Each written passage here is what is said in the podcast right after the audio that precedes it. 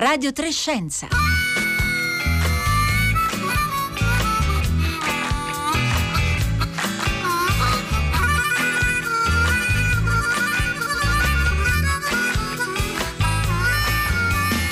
Undici e 30, buongiorno da Rossella Panarese. Oggi la puntata di RADIO3 SCIENZA è dedicata a Giulio Giorello, filosofo della scienza, filosofo della politica, cultore della libertà anche dai recinti disciplinari. Amava la filosofia naturalmente, ma amava anche i fumetti, ne parleremo, amava la letteratura. Oggi è il Bloomsday dedicata all'Ulisse di Joyce, e l'avrebbe festeggiato Giorello da lettore qual era dell'autore irlandese. Giulio Giorello è morto ieri all'età di 75 anni nella sua amata città di Milano, a casa tra i suoi libri ritrovati da poco dopo un lungo ricovero ospedaliero per Covid-19. Ne aveva scritto di questa esperienza appena uscito dall'ospedale sulle pagine della lettura del Corriere della Sera. Sono stato ricoverato, scriveva Giorello, per coronavirus il 27 marzo 2020, più precisamente alle 11:43.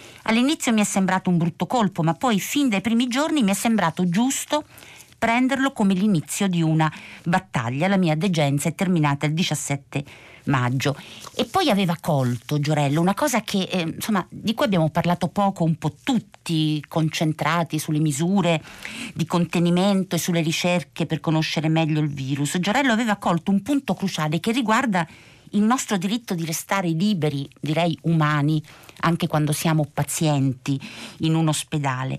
La vita di ospedale, diceva Giorello, comporta tutta una serie di restrizioni che talvolta possono sembrare, anche se magari giustificate, forme di oppressione. Quello che oggi temo maggiormente è una sorta di stato medico che vada, in nome della necessità, ben oltre il rispetto del paziente. Ecco, non abbiamo fatto a tempo a parlare con lui di questo, ma di molte cose abbiamo parlato con lui in tanti anni di Radio 3, in cui Giorello è stato non solo tra gli ospiti prediletti per la chiarezza del suo ragionare, per la capacità di parlare a tutti, ma ci ha provvisto di mappe da esplorare per sfuggire ai dogmi, ai recinti e anche alle gerarchie tra i saperi. Oggi lo ricordiamo con due ospiti che tra poco vi presenterò, e poi con voi, se vorrete, al 335 56 34 296.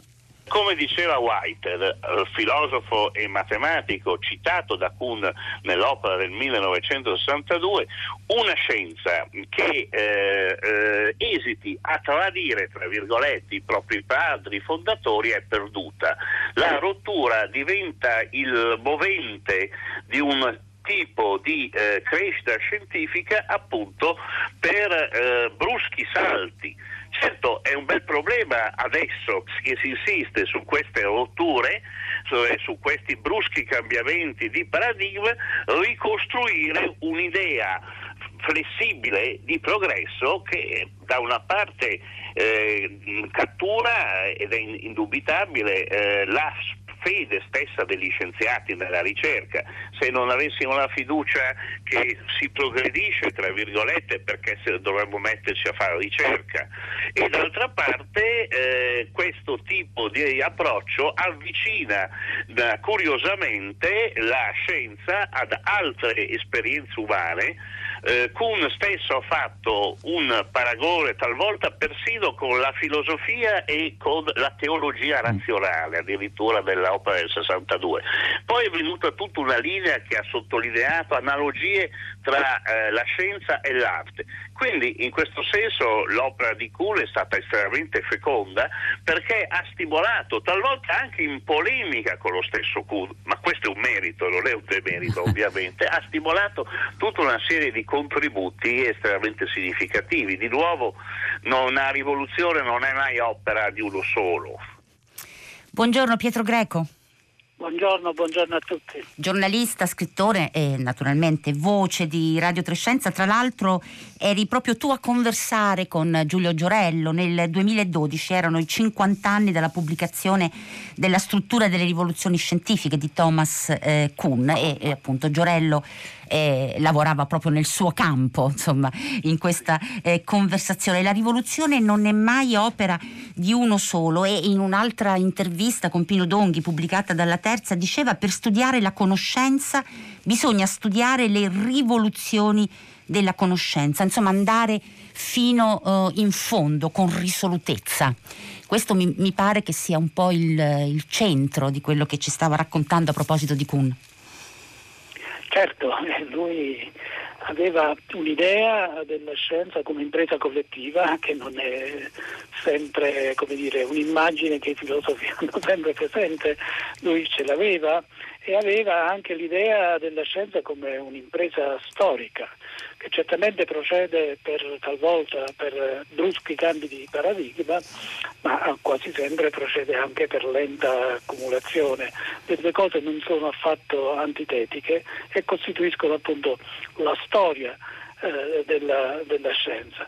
D'altra parte questa sua visione, diciamo, di più modelli che si incontrano e si contaminano, era tipica del suo essere libertario. Lui era un libertario, qualcuno lo ha definito un liberale, cosa a mio avviso abbastanza sbagliata. Lui era un libertario, era un amante della libertà e quindi era in qualche modo un anarchico anche della metodologia. Lui aveva qualche assonanza con Feyerabend, il personaggio di cui era amico.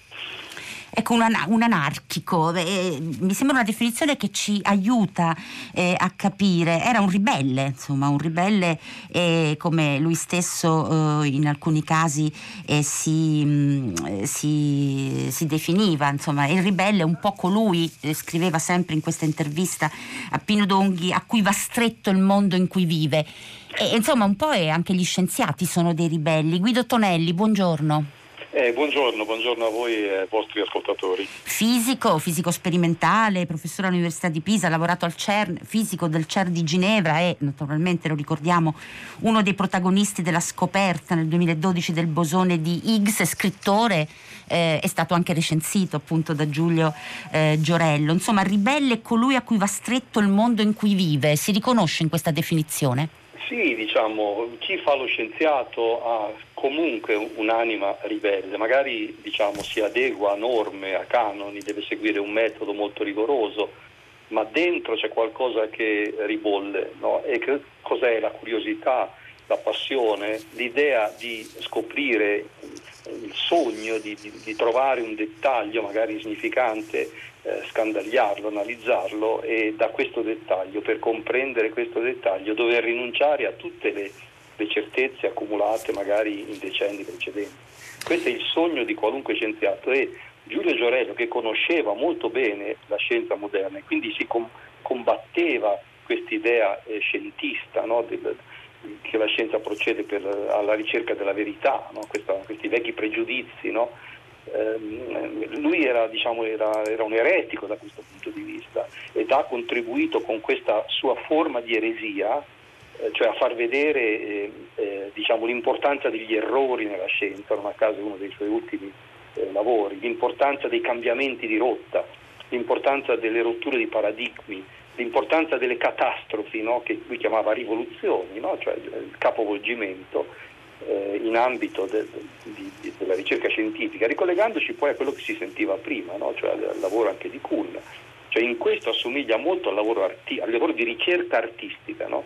La ricerca scientifica, essendo una ricerca in cui mettiamo in funzione l'immaginazione, uno degli strumenti più potenti che abbiamo, è sicuramente vincolata, cioè deve seguire leggi, deve rispettare protocolli, dobbiamo fare esperimenti in maniera, diciamo, controllata, essere sicuri di non introdurre dei bias, degli errori, degli errori sistematici, diciamo, delle nostre opinioni, il lavoro che facciamo, ma è quanto di più creativo e quanto di più rivoluzionario uno possa immaginare. La rivoluzione, sì, questo è un po' il termine, il tema che in qualche modo abbiamo scelto come filo rosso. Una rivoluzione che poi non ha bisogno di decapitare persone, ricordava Giorello, e questo andare appunto fino in fondo, risoluti, e questo è un elemento che accomuna la rivoluzione ovunque, in quale ambito appunto si realizzi. Ma ascoltiamo ancora la voce di Giulio Giorello.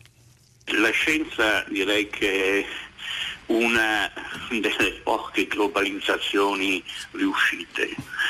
la scienza è riuscita, tra enormi difficoltà e a prezzo di grandi sacrifici, a ottenere una globalizzazione della conoscenza, ed è da tutto questo profilo più avanzata, secondo me, non solo delle religioni universali, che poi di fatto universali non sono, perché sono limitate dal gioco politico, e nemmeno questa globalizzazione è stata ottenuta da grandi sogni politici come il socialismo mondiale.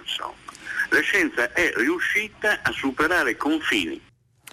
Pietro Greco, questa è una caratteristica che della comunità scientifica, no? Da quando in qualche modo la scienza è apparsa, nella nostra storia, superare i confini.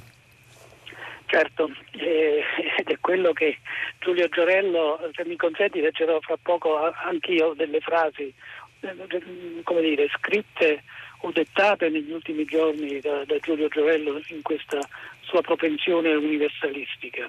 Però consentimi anche di ricordarlo come un altro grande visionario, un altro grande filosofo che sapeva di matematico, se vuoi, un altro grande matematico che si è fatto filosofo, Bertrand Russell.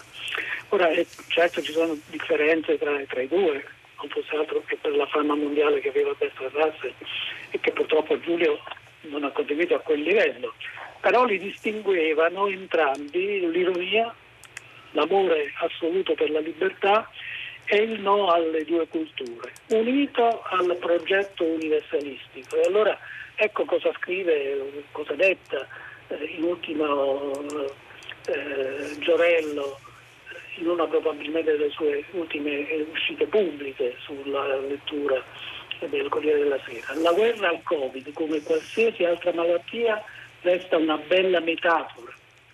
Questa idea di guerra contro nemici globali e simbolici si è fatta strada dopo il secondo conflitto mondiale. Perché non indirizzare allora le grandi risorse, anche umane, per nuove guerre contro i mali che affliggono i vari popoli del mondo? Perché non parlare di una guerra alla droga, per esempio, o alla povertà, o al sottosviluppo, e continua. Ecco dunque che lui unisce l'amore per la libertà, l'amore e la valorizzazione della scienza in un afflato universalistico, in un tentativo comune a tutti, alla scienza in primo luogo, di cercare di avviare a soluzione alcuni dei più grandi problemi dell'umanità. Nel frattempo stanno arrivando davvero moltissimi messaggi al 335 5634 296 e anche sui nostri profili social. Naturalmente una grande perdita, non sapevo della malattia, non riesco a farmene una ragione, vorrei sapere se i programmi di Giorello sono disponibili su Raiplay. Ci sono tante cose di Giulio Giorello perché tanto ha lavorato a Radio 3, fra l'altro ha condotto anche un programma tutto suo, qualche anno fa, era Lo sguardo di E Gurdulù. E ancora ricordo Giulio Giorello presentare un libro su scienza e fumetti, aprire la giacca e mostrare una maglietta di Superman. E ancora Maurizio era uno dei non molti docenti le cui lezioni erano vive, sapeva incantare, dice un'altra ascoltatrice. Ma visto che Pietro Greco ha citato la pandemia Covid-19, ora vi faccio ascoltare un altro breve estratto di Giulio Giorello che parla di pandemie. Siamo nel 2016.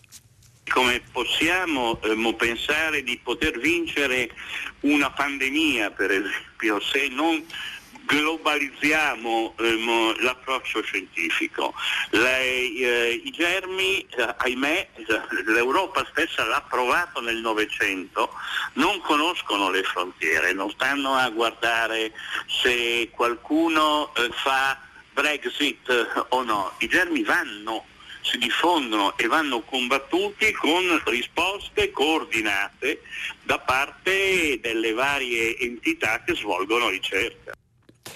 Guido Tonelli, lei ha, in questi giorni di pandemia, in questi mesi di pandemia, è stato un osservatore presente nel dibattito pubblico proprio su quello che sta accadendo e insomma lei ha parlato anche di questa necessità di globalizzare la ricerca. Ora qui Giulio Giorello lo dice nel 2016, quindi siamo 4 anni fa, quando certo eravamo tutti consapevoli a parole che le pandemie e di questo tipo di pandemie erano possibili, ma in fondo non ce ne preoccupavamo molto.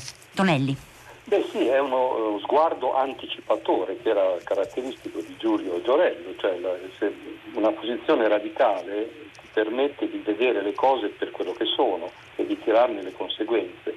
E lui lo faceva a prescindere dall'ascolto, diciamo. È chiaro che 4 anni fa una posizione di questo tipo non era sentita come un'urgenza, oggi tutti ne siamo consapevoli, ma questa è proprio la capacità delle persone che hanno cultura e coraggio, no? Cioè di andare a fondo delle questioni.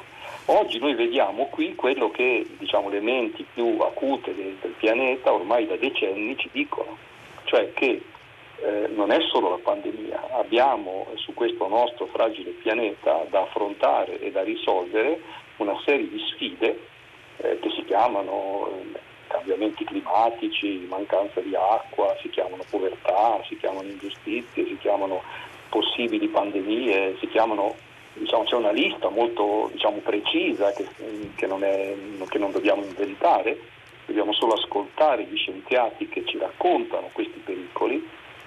E con questa esperienza terribile del Covid-19 oggi capiamo che ci dobbiamo attrezzare, no? Che se vogliamo evitare danni peggiori su altri terreni dobbiamo attrezzarci, dobbiamo organizzare una risposta che è una risposta globale, mettere insieme le menti migliori del pianeta e cercare di trovare una soluzione per questi problemi. La soluzione tecnicamente ci sono, esistono, come ora stiamo vedendo che c'è la possibilità, se non di sconfiggere definitivamente questo virus, di attenuarne le conseguenze, ci possiamo proteggere e magari fra un po' di tempo avremo delle cure, avremo forse anche un vaccino. Cioè abbiamo la possibilità di costruire una risposta su questo e su altri terreni, ma dobbiamo superare tutte le timidezze, le titubanze, i nazionalismi, i localismi, i provincialismi che impediscono a questa risposta di trovare un'efficacia significativa. Questo è un punto fondamentale su cui Giorello insisteva, diciamo, da tempo, in tempi non sospetti. E ancora qualche messaggio, non li potrò leggere tutti, ma qualche messaggio sì. Allora, Claudio Pierucci ricorda quando lo invitò Giulio Giorello nel suo liceo, e poi dopo a cena Giorello vide che nel programma di questi incontri c'era anche Pier Giorgio Odifreddi e gli disse: non fidatevi di lui perché è astemio. Erano molto amici Pier Giorgio Odifreddi e Giulio Giorello, e tra l'altro c'è un bellissimo ricordo di Pier Giorgio Odifreddi sulla Stampa oggi di Giorello. Marco Guadagnini ci ricorda che ci sono delle bellissime puntate di Giorello di Radio 2 alle 8 della sera. Maria Caimi dice: chi lo sostituirà? E Giuliana Bozzolanna, una voce amica di Radio3 Scienza, è stato spesso nostro ospite. Pietro Greco, lui tra l'altro, Giorello aveva questa grandissima capacità di parlare a tutti. Ora sembra una definizione un po' quasi superficiale, un elogio che uno fa così in modo un po' affrettato, invece lui sapeva ragionare insieme. In questo senso dico che è stato uno degli ospiti prediletti di Radio 3, aveva un'idea della condivisione del sapere che poi diventava concreta. E la cosa che mi colpisce è che in tutti questi messaggi che arrivano sia al 335 5634 296 e sia sui nostri profili social, tutti raccontano di averlo incontrato.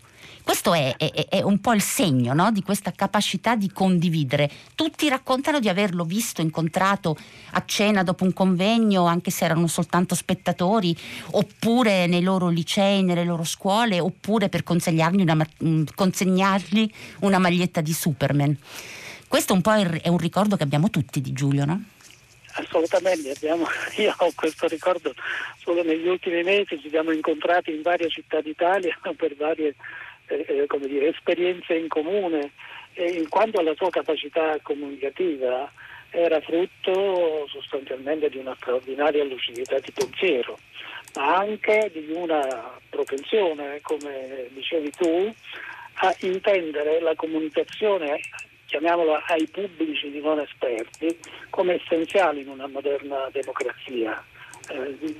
Diffondere la scienza, parlare di scienza, dialogare di scienza per lui era un elemento assolutamente di democrazia. Ecco perché lui poteva scrivere poderosi volumi di filosofia della scienza, ma anche proporre la scienza, la filosofia di Topolino. E tra poco ascolteremo un pezzetto di questa sua passione per i fumetti. Scusa Pietro. Non era un anti-accademico, lui voleva mettere insieme accademici e non accademici. Faccio un esempio: lui è stato il direttore scientifico, se possiamo dire così, di una collana Scienza e Idee di Cortina. Bene, tra i primissimi volumi che lui ha fatto pubblicare, sono 300 ad oggi, ma i primissimi volumi, se non ero il quarto o il quinto che ha fatto pubblicare, era un volume di un giornalista, di Franco Pratico, e il che poteva suscitare un po' di proteste da parte della comunità accademica. Come metti un giornalista in una collana così importante? Invece lui aveva pieno riconoscimento del fatto che la cultura scientifica può essere divulgata, comunicata a diversi livelli e con diversi stili comunicativi, anche se con rigore e profondità, come poi sapeva fare anche Franco Pratico. D'altronde noi l'abbiamo visto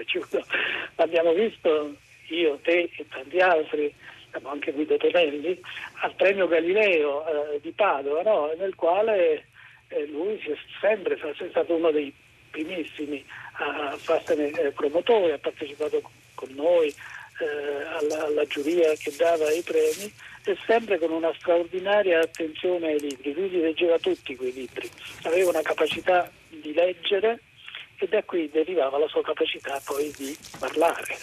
Quando qualcuno faceva una critica, adesso insomma abbiamo pochi minuti e anche un po' di clip ancora da mandare, però questo è un ricordo che io ho negli anni che abbiamo frequentato il Premio Galileo. Quando qualcuno faceva una critica ai libri, magari dicendo che c'erano degli errori, lui diceva sempre: perché non lo scrivi? Questo insomma, non si abbandonava, diciamo, a entrare anche lui. Diceva: perché non scrivi queste critiche e le rendi disponibili pubblicamente a tutti? Ma sentiamo ancora un'altra clip di Giulio Giorello. Il giorno dell'allunaggio studiavo matematica, perché era allora il campo di ricerca che mi affascinava.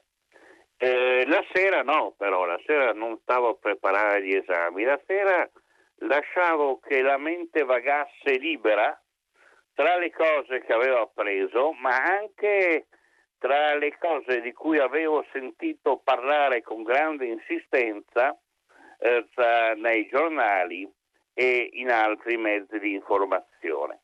Fu così che rimasi in piedi a vegliare la notte serena, per dirla col poeta Lucrezio, cioè in realtà vegliavo le cronache che arrivavano, che raccontavano appunto dell'allunaggio, dello sbarco degli esseri umani sulla Luna. L'avevano sognato, io direi, per secoli, forse per millenni.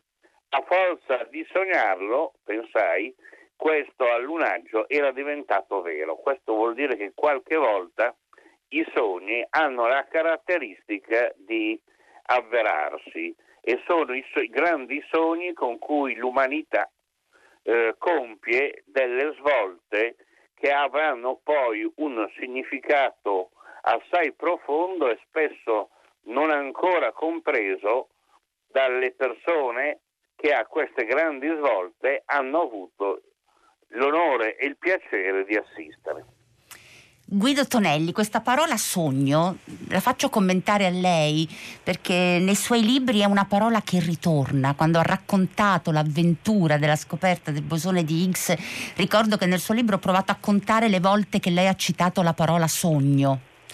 ed erano moltissime, adesso non mi ricordo quante esattamente. A volte i sogni si avverano, dice, si realizzano, naturalmente non in modo magico, no? Non intendeva questo Giulio Giorello? Certamente. No, diciamo, penso tuttora che il sogno sia una delle spinte decisive dell'umanità, diciamo. È misero il mortale che non sogna. Io rimango dell'idea che quello che è importante è avere un sogno, no? Non è tanto importante realizzarlo, ma avercelo, cioè avere dentro di sé una passione, sognare di fare qualcosa fatta bene, no? Non per gli altri, non per avere successo, per sé, dà all'umanità, agli uomini, alle donne, una forza incredibile, no? E questo è quello che, diciamo, è avvenuto nel passato, dai tempi più remoti, ma questo succede ancora oggi. E io ogni tanto, quando discuto con i ragazzi, le ragazze all'università, cerco proprio di capire, diciamo, e di insegnar loro non tanto a seguire le cose che dico io, ma a capire se dentro di loro ci sono dei sogni che loro vorrebbero inseguire, no? E dico sempre loro: fate attenzione, perché se dentro di voi c'è un sogno, voi avete il dovere di seguirlo, e non date ascolto a nessuno, ai professori, ai familiari, a quelli che vi dicono non ce la farete mai. Se anche non riuscirete a realizzare questo sogno, sarete contenti di averlo fatto, non vi pentirete sempre per tutta la vita se voi non avete un sogno e non lo inseguite. Questo a prescindere dalla possibilità o meno di realizzarlo. E questo era un altro degli insegnamenti. Come professore, ce lo ricordano gli ascoltatori, come professore di Giulio Giorello, Bruno dice: disertavo le lezioni di giurisprudenza a cui ero iscritto per andare a sentire lui. E era già un mito, seppur fosse molto giovane, aveva 28 anni, e per colpa sua cominciai a studiare altro, una vita fa. Io vorrei ascoltare insieme l'ultima clip che vi propongo, dedicata appunto a Topolino, e a cui Giorello ha dedicato anche un libro, La filosofia di Topolino, dicendo che Topolino è un topo che pensa e Pippo era il matto, quello che mette il seme della follia. Ascoltiamo.